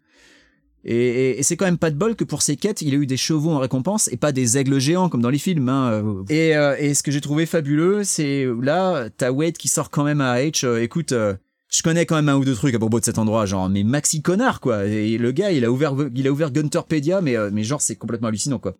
Parce que deux pages avant, il dit euh, je me suis maudit moi-même de ne de jamais euh, avoir fait, euh, je ne de n'avoir jamais étudié le premier âge. Deux pages avant. Bref. Oui, mais on apprend pourquoi il le fait pas. Alors, on, on apprend pourquoi il ne le fait pas. Alors, avant, avant de Est-ce l'apprendre, que c'est trop tôt? C'est tout c'est ouais, juste après. Mais, mais, mais, mais euh, avant, t'as un petit euh, I Was Born Ready, donc qui est une référence euh, à, Jack Burton, donc euh, petite dédicace à notre ami euh, papa. Et là, H voit le browser de, de Wade. Elle voit qu'il a un browser ouvert. Mais alors, là, je ne comprends plus. Wade, il avait déjà un browser ouvert sur la planète Prince quand il essayait de faire le cacou et qu'il a parlé du pont, mes couilles là. Quand il faisait le cacou, elle le savait. Tout le monde voyait qu'il avait un browser ouvert parce qu'a priori, il a changé ses préférences et tout. euh. Pourquoi elle le verrait que maintenant, sinon? Enfin bref, bon, on s'en fout. Ouais, c'est vrai, t'as Mais là aussi, hein, c'est la cohérence qui part au chiottes. Ernest, il s'en bat la race. Mais là, elle calcule qu'il sait pas ce qu'il fait. Et ce gros con, qu'est-ce qu'il fait? Il nie. Il commence par nier. Et finalement, il, a, il admet, il admet, il a jamais fini de lire le Silmarillion. Et pourquoi est-ce qu'il a jamais fini de lire le Silmarillion? Qui veut se dévouer? Euh, moi, je veux bien. Je t'en prie. Euh, il n'a jamais lu le Silmarillion parce que euh, c'était une promesse qu'il avait fait à Artemis quand il faisait euh, plein de sexe dans la maison de Hogg. Pendant une semaine. Euh, et que après pendant une semaine et après ils se sont séparés et du coup euh, ça lui rappelait trop euh, Artemis du coup il a lâché l'affaire Et, et là, ce qui m'a fait beaucoup rire, c'est que H lui dit ah bah pour regarder Holy Grail il y a du monde. Alors ce qui est marrant c'est que c'est ce que moi j'avais noté juste avant, tu vois, en prenant mes notes. Donc du coup je me suis beaucoup reconnu en H à ce moment-là. Euh, et, et là t'as Wade qui lui dit ouais mais tu vois même la BO de Howard Shore des films qu'on entend en ce moment. Et là je me dis attends ils entendent la BO des films dans les univers où ils sont pendant qu'ils sont en train de non et en plus le truc horrible c'est qu'il dit que ça loupe Oui en plus c'est en boucle. la musique loupe donc du coup t'as en boucle du- mais du coup, ça veut dire du que- coup, tout lui rappelle cette meuf avec qui il est sorti pendant une semaine et que depuis, il n'a pas oublié pendant trois ans, pendant qu'il la cyberstalk comme un connard. Euh, mais, mais là, tu vois, donc je me suis, je me suis un peu reconnu en H, mais là, je me suis dit, mais attends, attends, d'un autre côté, H, elle casse les couilles à Wade, mais comme une connasse sur le Tolkien shit, mais elle non plus, elle y connaît rien. Alors que, oui mais elle connaissait Prince Oui, mais c'est un truc de blanc, le Alors- Tolkien Over. oui, Ah oui, c'est un truc de blanc. Mais euh, le Tolkien sheet, à la base, c'était dans l'almanach de, de, de Anorak. Hein. À la base, si elle était une Gunther digne de ce nom, elle devrait s'y connaître aussi. Donc bref, Wade envoie un message comme une bouteille à la mer à Artemis pour qu'elle l'aide parce que c'est toujours un putain d'incapable. Message qu'elle signe par un magnifique. Oh, may the force be with you Voilà. Et, et là, en fait, il y a un... Moi, j'ai noté un truc. J'ai noté un truc. C'est euh, H qui dit à Wade... Alors, je pense que c'est... c'est j'ai noté copy-paste alert. Je pense que c'est un moment où euh, Ernest Klein, il a, il a écrit son, son manuscrit et puis il a, il a voulu retravailler un peu le truc, il a fait du copy-paste, il a bougé des choses. H dit à Wade, eh mais t'avais dit que Morgoth était invincible. Sauf qu'il lui a pas dit. Oui Et euh, Putain, j'ai vu donc page 204. Tu vois aussi, tu l'as noté Oui et Page 293. Et ça vient après, dit oui. que le mec était invincible. Voilà. Et c'est après, page 298, quand il lui dit, il a tous les pouvoirs, il est invulnérable. Et Edge lui dit, mais qu'est-ce que tu veux dire, invulnérable? Alors, soit elle sait pas ce que ça veut dire, invulnérable, soit elle est surprise parce qu'elle savait pas qu'il était invincible. Donc, on est d'accord qu'il y a un problème là. Ah oui, oui, oui. Mais je mettais ça sur le compte, encore une fois, de... Ah, je me suis endormi en lisant, pas grave. Ouais, parfois moi j'ai tendance à me dire bon c'est pas ma langue maternelle, euh, je suis fatiguée, euh, j'ai peut-être fait un brain fart ou un truc du style, mais en fait non, je me rends compte que c'est pas le problème. Non, non, c'est Ernest qui s'est pas relu. Hein. Et, euh, et euh, alors, il y a un passage que j'ai beaucoup aimé où ils se rendent tous les deux invisibles. Et deux pages plus tard, en fait, Wade se rend compte que ça sert à rien. Eh bah ok. voilà, bon bah finalement on s'est rendu invisible et puis ça servait à rien, donc bon bah on s'est re-rendu visible. Est-ce que tu veux parler du deuxième effet qui se coule des Adidas Magique, euh, Camille? Euh, non, je vais laisser euh, ce plaisir euh, à Brice, tiens. Vas-y, Brice. Alors, est-ce qu'on parle du- de, de ce deuxième pouvoir caché qu'ont ces chaussures et qui deviennent, euh, il me semble, je sais pas, probablement vert et rouge, personne vérifiera, Ouais, je sais plus. Ouais. en tout cas pas violette. Et euh, non, c'est fini. Il a fait une overdose de violet. Il s'est dit c'est bon, je m'ai placé. et qui permettent donc à leur porteuse H de euh, tripler de taille. Voilà, c'est ça. Elle Ouais, grandit. voilà. Parce que pourquoi pas Donc, ce sont des Adidas qui te font courir vite et qui te rendent géant. Mais est-ce que tu peux cumuler ces deux trucs? Bah, apparemment, écoute. Et grandir et courir vite, ça serait marrant quand même. Bah, ça veut dire que là, elle aurait carrément eu la possibilité euh, de rentrer dans les timings. Mais je comprends Ouais, pas parce, que. Elle, a pour- elle aurait pu trimballer Wade sur son dos, euh, plus confortable toujours qu'une selle en bois, on le rappelle. hein. je comprends pas parce que y a, enfin, il y a aucune Adidas qui fait ça dans la vraie vie, dans aucun univers, dans rien du tout, à moins que ce soit encore une référence pétée à un film de d'un obscur auteur américain qui serait amusé à faire des bails avec des Adidas. Je vois pas en fait pourquoi insister deux fois sur ces chaussures et sur euh, bah sur ces pouvoirs-là. Après, je sais pas, est-ce que on lui, on lui reproche d'avoir fait une introduction à ces trucs-là quelques, quelques pages avant, tu vois, genre les Adidas de Chekhov, et là maintenant elle les réutilise une deuxième fois. Est-ce qu'on lui en aurait pas voulu davantage si c'était comme ça, euh, tombé dans la soupe encore une fois?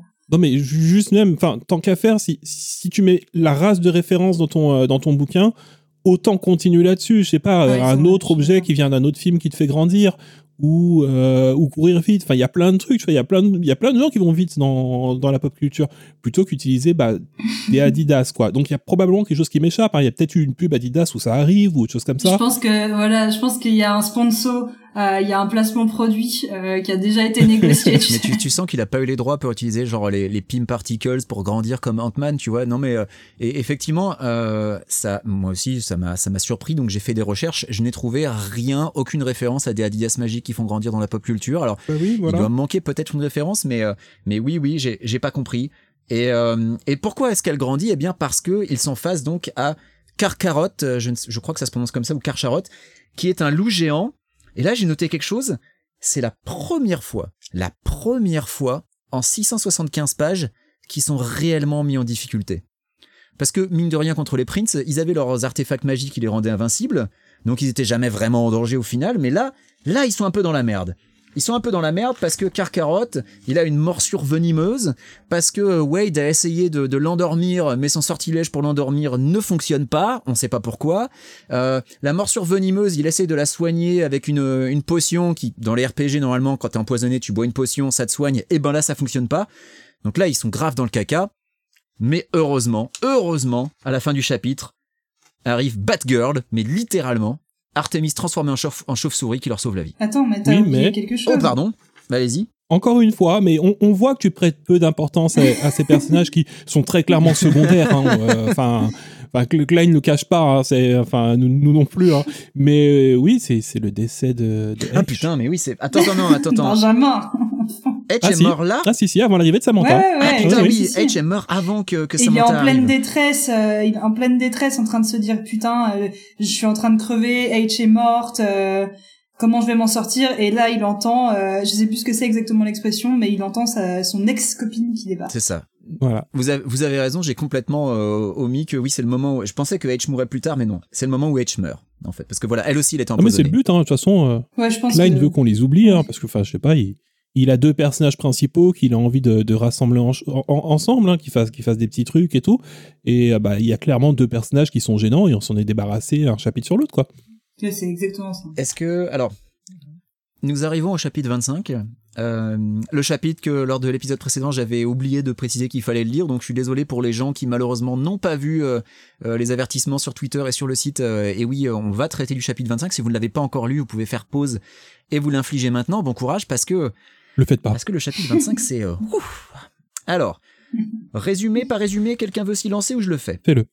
Allez. Je le fais. Eh bien, le chapitre 25, c'est le chapitre où nos héros vont magiquement réussir, et c'est la fin. Enfin, c'est presque la fin. C'est presque la fin de la quête. Voilà, j'ai résumé le truc. Bon, euh, alors, euh, donc Artemis arrive. Je suis désolé, hein, mais le résumé, franchement, je, c'est difficile de le résumer mieux que ça parce que c'est quasiment du ta gueule, c'est magique quasiment tout le temps. Et je peux vous le dire, il y a plusieurs moments dans mes notes où j'ai écrit Ah ben c'est pratique Ah ben c'est Pratt. D'ailleurs, je le ferai quand voilà, ça sera bien chiant. Je le ferai à plusieurs à plusieurs Mais reprises. pour une fois, c'est littéralement magique. Ah, c'est littéralement magique du début à la fin. C'est ça qui est assez extraordinaire. Euh, donc Artemis engueule Wade euh, pour son pour, pour sa nullité, parce que faut le dire, faut le dire, il est nul, hein. il est nul à chier quoi. Euh, et comme comme d'habitude, il réagit comme un connard. Ce qui l'a fait rire. Alors, oui, Camille. il commence à faire ouin ouin ouin, pardon pardon, merci merci. Elle lui dit un truc genre franchement t'abuses et le mec part au quart de tour. Alors qu'elle vient de lui, refou- de lui mettre euh, tous les potards à 11 en matière de HP C'est ça, c'est exactement ça. C'est vraiment une réaction de mec toxique, euh, mais mais genre mais horrible quoi. Euh, et là j'ai écrit, euh, ouais, on va enfin savoir pourquoi sa, sa potion anti-poison ne fonctionnait pas et pourquoi le sortilège de H n'a pas endormi le loup géant parce que parce que Ernest il insiste bien dessus là genre je ne comprenais pas pourquoi ça n'est pas fonctionné. Eh ben non, on va pas savoir. On va pas savoir parce que Ernest il est déjà passé à autre chose. C'est bon, ta gueule, il en a plus rien à foutre de ça. C'est terminé maintenant. Donc euh, elle débarque, elle bat le loup, on s'en bat les couilles de comment il le bat. Enfin, on s'en fout au final. Elle, elle endort, alors elle endort le loup parce qu'elle elle y arrive en chantant une chanson, je crois un truc comme ça, en chantant une chanson elfique. Oui. Enfin, tu vois, c'est le moment où moi je, je n'avais plus rien à foutre. Euh, et là, moi, il y a un truc qui m'a fait rire, c'est euh, Artemis demande à à Wade son alignement. Ah oui Elle lui demande son alignement parce qu'il faut absolument pas que, que l'un des, des, des, des, personnages euh, euh, soit, euh, soit, soit mauvais d'une manière ou d'une autre. Et Wade lui répond Non, je suis chaotic good. Mais, mais no fucking way! No fucking way, cette espèce d'étron, il est chaotic good. Surtout, soudainement, il y a des alignements. Oui, déjà, soudainement, il y a des alignements, mais en plus, le mec chaotic good, le mec qui cyberstalk son ex comme un connard, le mec qui en a rien à foutre de la vie privée des gens, le mec qui banqueroute euh, les, les gars qui osent le critiquer. Mais aucune putain de chance qu'il soit good, ce gars-là, mais même pas chaotique neutral, quoi. Le mec, il est chaotique evil, mais, mais de base, quoi. Et là, on t'apprend que euh, ils vont donc devoir accomplir une quête que personne n'a jamais réussi. Déjà parce que d'une part, le coop est obligatoire. Et là, et là, Artemis, et là, Artemis dit un truc.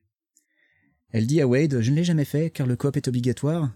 Et elle lui dit, j'ai toujours voulu faire cette quête avec toi. Mais putain de merde! Mais non! Mais connard! Mais va chier, Ernest Klein, va chier! connard! Pauvre merde!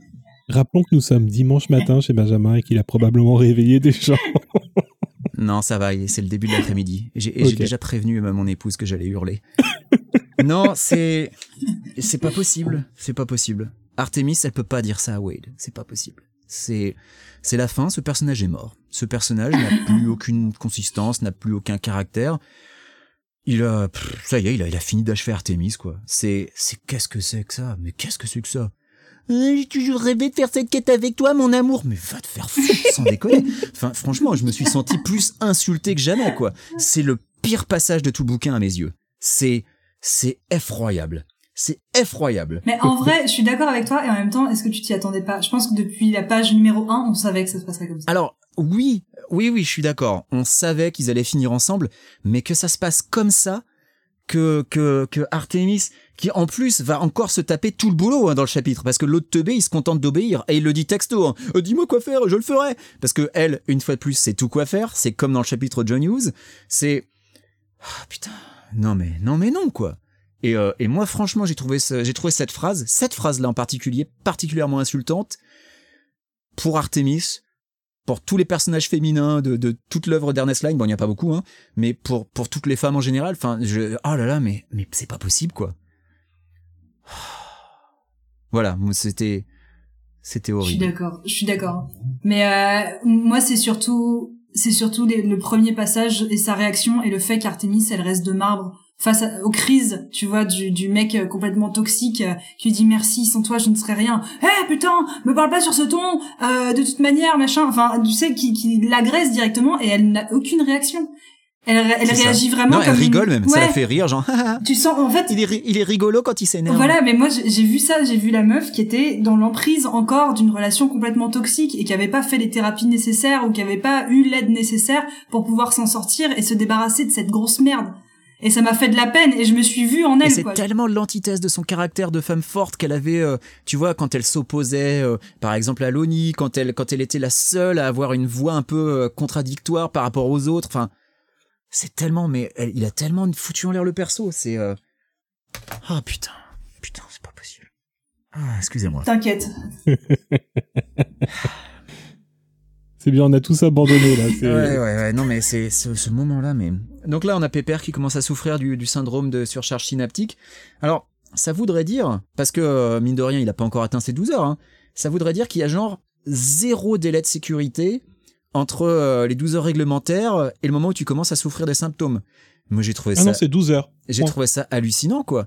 Enfin, je veux dire, dans la vie réelle, si la moindre entreprise sortait un truc où t'es mais ric-rac et tu commences à souffrir de, syndromes qui peuvent complètement mettre ta santé mentale en péril, mais mais qui oserait faire ça? Alors, il veut nous sortir qu'ils avaient euh, les, conditions d'utilisation euh, qui a été écrites euh, par leurs super avocats et que la compagnie était tranquille, mais mais qui fait ça, quoi? Enfin, je veux dire, c'est comme si tu vois, tu construisais un tu construisais un pont et tu disais bon bah le pont il peut il peut résister à un camion qui fait 10 tonnes.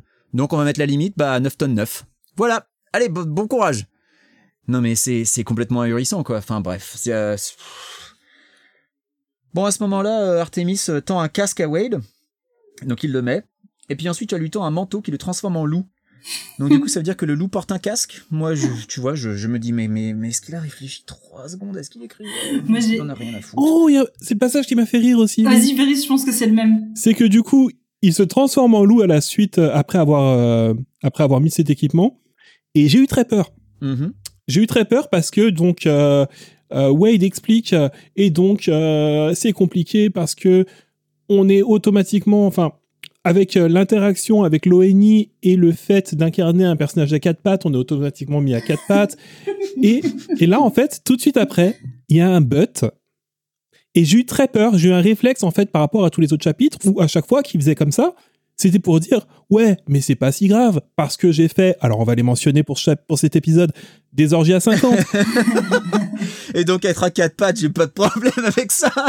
j'ai fait des expériences avec ça et ça et ça et là j'ai eu très peur en fait qui bah ouais qui qui, qui, qui, qui parle de cul ou autre chose comme ça mais non non non c'est vraiment juste parce que enfin voilà j'ai déjà incarné des animaux ou une connerie comme ça c'est euh, voilà heureusement Non, attends, mais il, il dit, il dit encore pire. Il dit, euh, j'étais extrêmement euh, expérimenté à ce niveau-là. Genre, ils ont fait des caisses en mode, il a incarné absolument tous les tous les loups euh, et tous les chevaux euh, possibles et inimaginables. Ouais, parce que en fait, et, et j'ai évidemment moi aussi toqué à ce passage-là, et, et sur, c'est surtout la débilité de la phrase en fait qui m'a fait rire parce que je l'ai traduite. Hein, euh, être transformé en animal via l'ONI était vraiment une expérience étrange parce que vous n'aviez plus la sensation d'être dans un corps humain.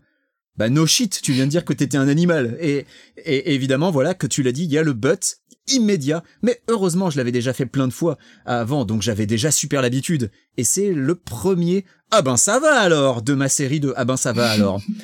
Puisque derrière, on nous apprend qu'il y a un labyrinthe hyper compliqué avant d'arriver à la cour de Morgoth, mais Artemis connaît un raccourci qui amène directement à la salle du trône. Ah ben ça va alors j'ai une autre question Oui, très rapidement euh, je t'en prie.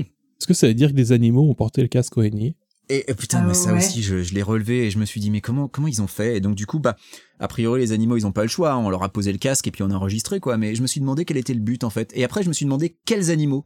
Est-ce que, euh, tu vois, on l'avait fait du euh, de l'axolotl euh, au, au parce que pour le faire pour un avis, pour un oiseau à la limite, parce que je crois que c'est décrit à un moment hein, que tu peux voler comme un aigle ou un truc comme ça.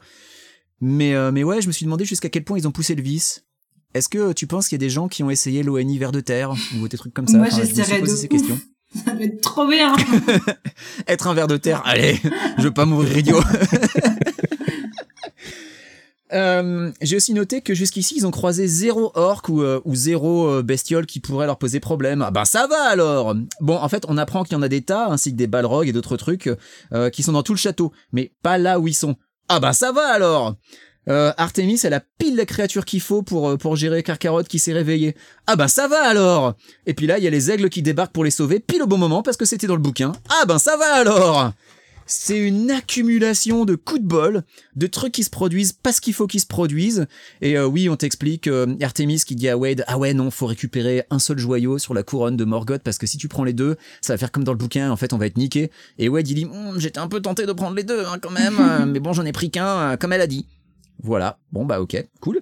Et puis euh, Et du coup c'est encore une espèce de c'est encore une espèce de flixing faut faire exactement tout, tout comme dans le, c'est ça. comme dans le bouquin Faut faire tout comme dans le bouquin et tout se produit comme dans le bouquin. Et il est où l'intérêt?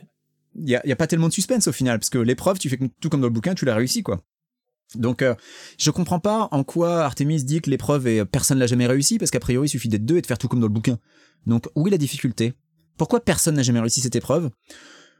On s'en bat les couilles parce que de toute façon Ernest il s'en bat les couilles.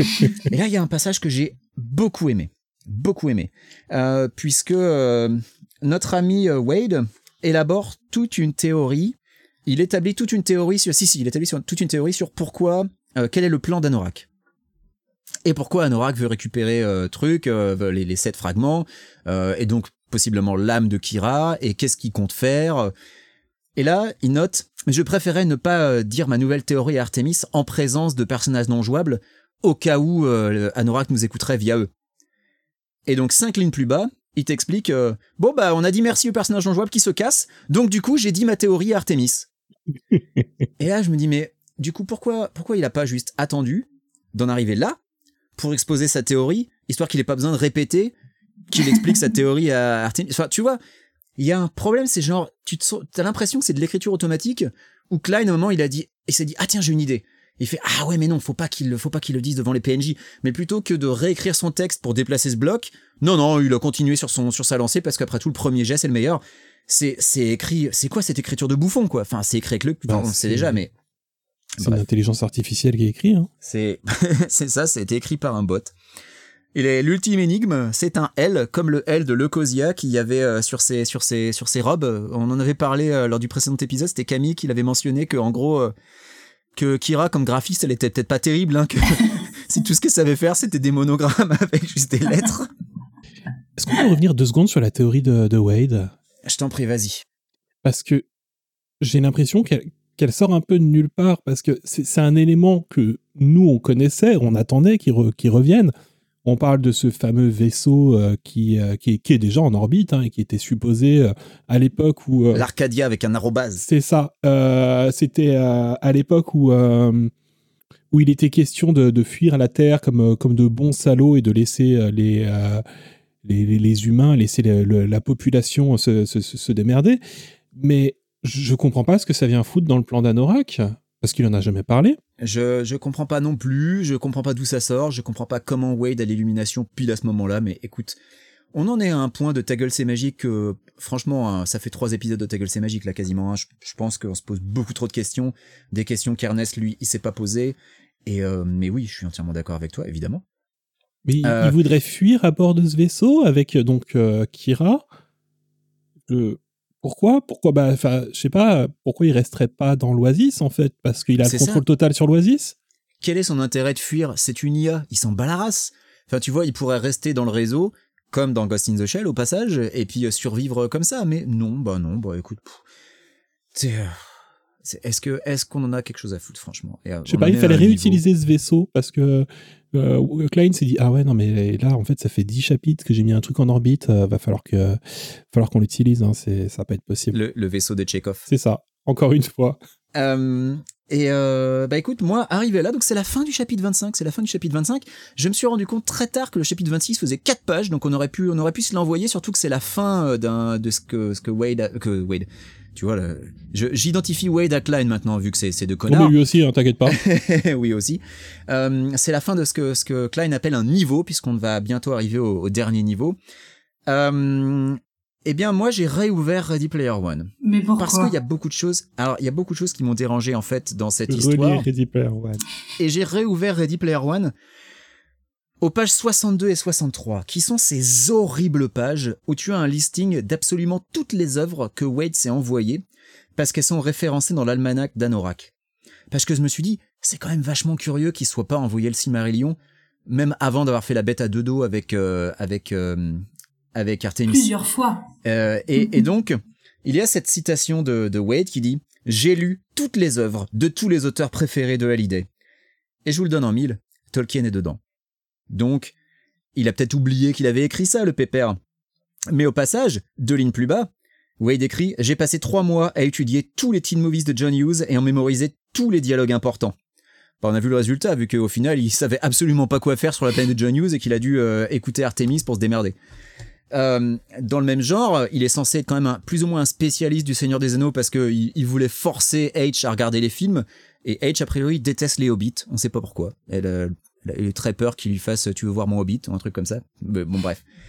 Euh, en gros, Ernest, il a oublié de relire Ready Player One parce qu'il a oublié des tas de trucs qu'il a écrits. Bon, c'était il y a dix ans. hein. On, on peut peut-être euh, éviter de lui en vouloir là-dessus, mais globalement, hein, parce que ça l'arrange, Wade c'est devenu un nul en Silmarillion qu'il a jamais terminé. Parce que ça l'arrange, parce que c'est écrit n'importe comment, parce que ce bouquin est une merde. Franchement, franchement, j'espère qu'il va mettre 10 ans à écrire Ready Player Zero parce que je suis pas prêt pour une saison 2 là. Mais je sais pas, moi je crois que je prends du plaisir au final parce que la satisfaction euh, toutes les deux semaines de réussir à terminer ces livres, j'ai le sentiment d'avoir fait du sport quoi.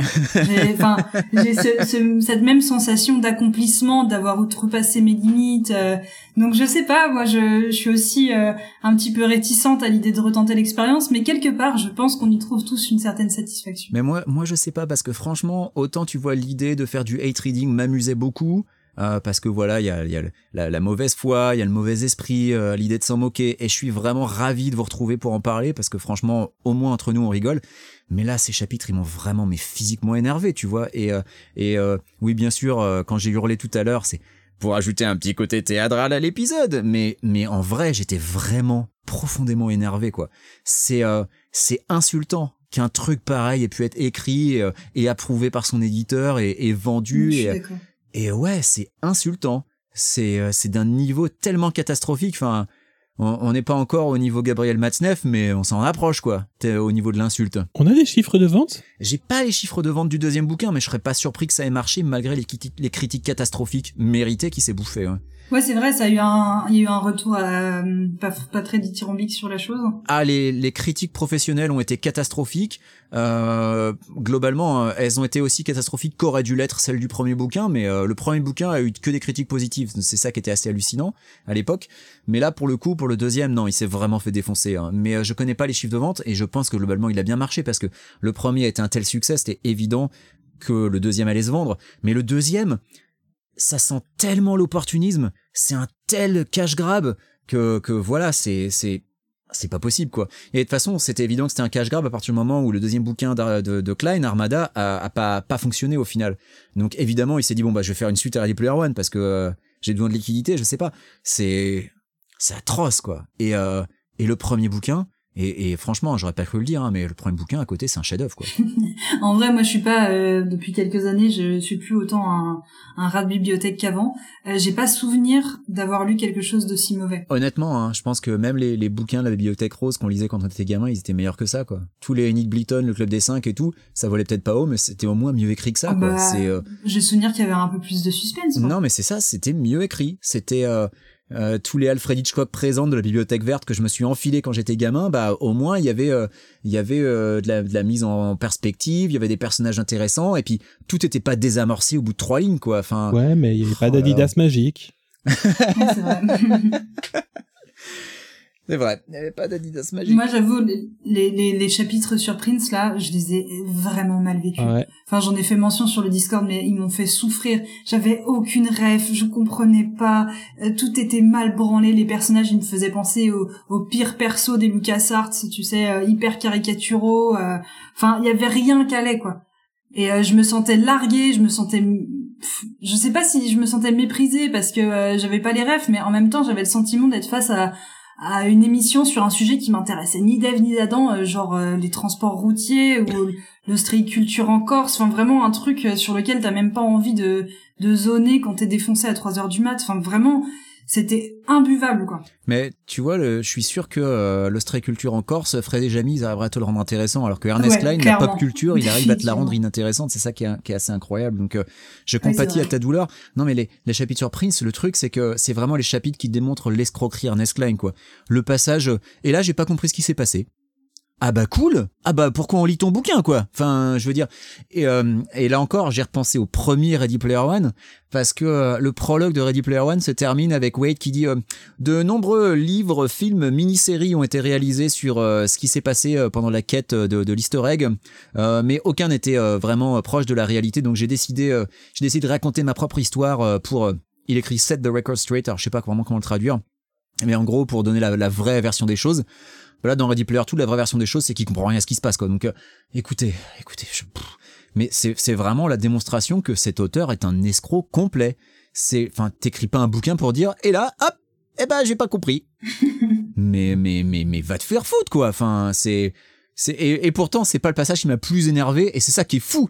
C'est que moi, j'étais déjà, j'étais déjà en colère en lisant ça, mais je m'attendais pas à être encore plus énervé quelques pages plus tard, quoi. C'est incroyable. Donc, je, je ne sais pas à quel point il va réussir à me, à me, à me faire, euh, à me faire le détester, quoi. Enfin, profondément. J'ai, euh, c'est, c'est horrible. C'est horrible. Là, on arrive à un point quand même assez critique, c'est que, enfin, certains de nos auditeurs peuvent s'en rendre compte parce qu'ils nous suivent sur Twitter, mais euh, on a attendu le dernier jour pour lire. Ah ouais ouais. On a alors pas Camille qui était une bonne élève qui a lu un peu avant nous, mais c'est vrai que ouais toi toi comme moi Brice on a on a attendu le, le dernier moment, mais pareil hein, je, je cherchais le moindre prétexte pour ne pas avoir à lire ça quoi. Genre même bosser en heure sup un week-end me brancherait plus que me que m'envoyer ça. C'est c'est effroyable. Donc c'est pour Si ça que si ça peut vous rassurer, euh, c'est justement pour cette raison que j'ai lu en avance, c'est parce que j'avais du taf ce week-end. tu, tu préféré de garder le plaisir pour le week-end. non, mais je me suis dit, tant qu'à souffrir, autant souffrir euh, dans les temps. Tu vois, pas avoir la pression euh, derrière euh, du, du stress du temps qui te reste, de la deadline, des trucs comme ça, parce que j'aime bien lire en pouvant fermer le livre quand vraiment je sature. Et ça m'est arrivé plus d'une fois cette semaine. Donc c'était bien de pouvoir faire ça à mon rythme. Mais c'est vrai qu'on on arrive aux limites de l'exercice, hein, que le hate reading, euh, ça va 5 minutes, mais au bout d'un moment, putain, euh, ça, c'est même pour, même pour moi, ça va, ça va trop loin. C'est pas possible, quoi. Ernest Klein, il teste mes limites, mais vraiment, quoi. Oh, on est tombé dans notre propre piège. Hein, c'est euh, Ah, bah là, euh, c'est, bien fait pour nous, hein. On l'a, on l'a cherché après tout. Écoutez, Ouais, je trouve que vous êtes pessimiste parce que moi je trouve qu'on se marre bien quand on même. rigole, mais faire cette émission avec vous me procure énormément de plaisir. Le problème, c'est préparer l'émission. Alors ça, par contre, c'est vraiment, vraiment compliqué. Ouais. Écoutez, Ouais, au moins, la bonne nouvelle, c'est que la prochaine émission, on conclut. Parce Ah ouais qu'on va s'envoyer la fin. Mais oui. Ouais.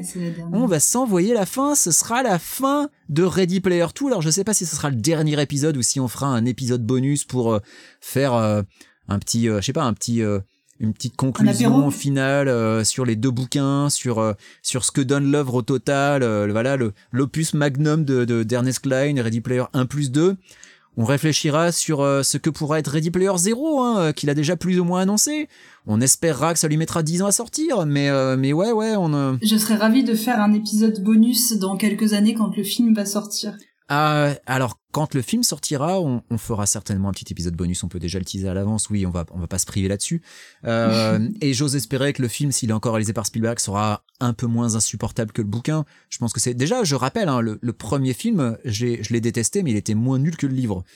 Donc euh, là, moins nul que ce bouquin-là, je pense que c'est quand même, euh, c'est à la portée de, de même Michael Bay, je pense qu'il peut y arriver. Hein. Franchement, ce bouquin, il est tellement insultant. Euh, enfin bref, écoutez, je pense qu'on a bien couvert le, le, le tout. Euh, on en est quand même à presque une heure et demie d'émission. Euh, Est-ce qu'il y a quelque chose qu'on a oublié, quelque chose que vous voulez rappeler, qu'est-ce que quelque chose euh, en, en, en rab, Brice, Camille? Ah non, non. Non, non, je vais en finir. Je l'ai dit au début. Moi, j'ai trouvé que ça manquait de planète des mathématiques. Hein. Franchement, euh, ça m'a. Moi de robe d'anorak. C'est vrai que ça me manque de robes d'anorak et j'espère qu'elles vont revenir. Elles me manquent, les petites robes d'anorak avec le A à l'arrière. Écoutez, je vous remercie d'avoir été là. Euh, je suis encore désolé de vous avoir vrillé les oreilles en hurlant tout à l'heure, mais euh, il fallait que ça sorte. Il fallait vraiment que ça sorte. C'était le hurlement primaire. C'est normal, je comprends. Merci d'avoir été avec moi. Ouais, moi aussi. Merci d'être là, en tout cas. Merci d'être, merci à vous deux. On vous retrouve dans 15 jours pour enfin conclure cette putain d'émission. Donc, euh, merci à vous deux. Merci Camille. Merci à toi, Benjamin. Merci Brice. Merci à toi. Et à dans 15 jours pour trouver à qui appartient cette, euh, cette moto déjà? C'est la moto de Canada dans Akira. Allez, à ciao. placé sur une moto de base.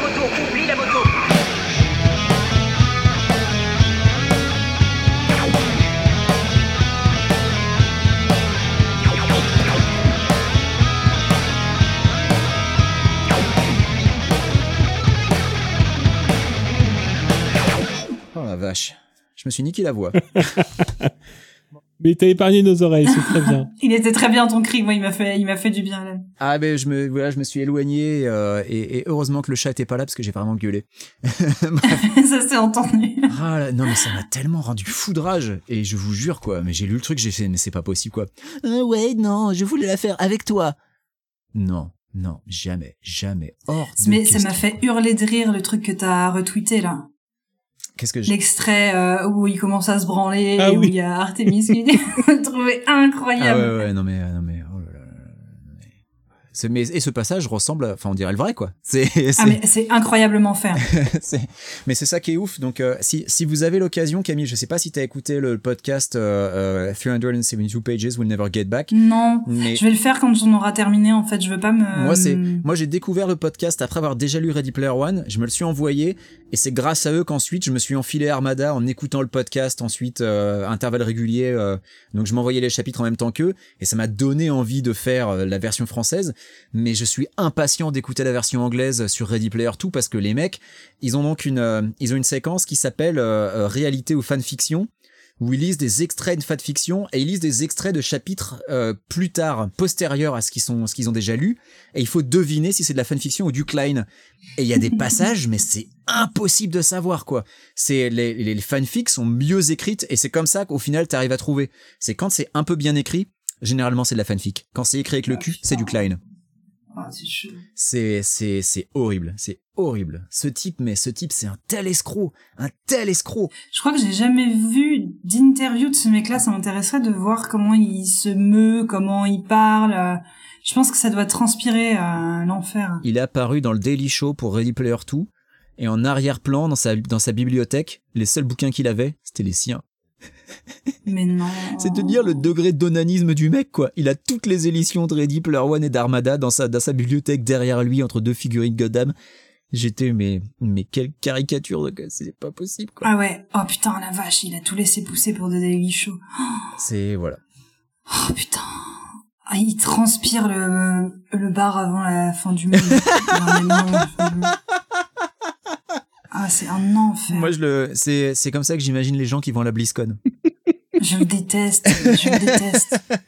J'ai j'ai vraiment le sentiment qu'il nous prend pour des cons. Ah non, mais il, Enfin, nous, bref. il nous rend bien notre. euh, c'est- c'est c'est fou, quoi. C'est- On a voulu se foutre de sa gueule et. euh, C'est ça, il nous a bien eu. Non non mais on s'est fait niquer, on s'est fait niquer. Voilà, je je l'admets, je suis le premier à l'admettre, il nous a bien il nous a bien eu. Une production RPU.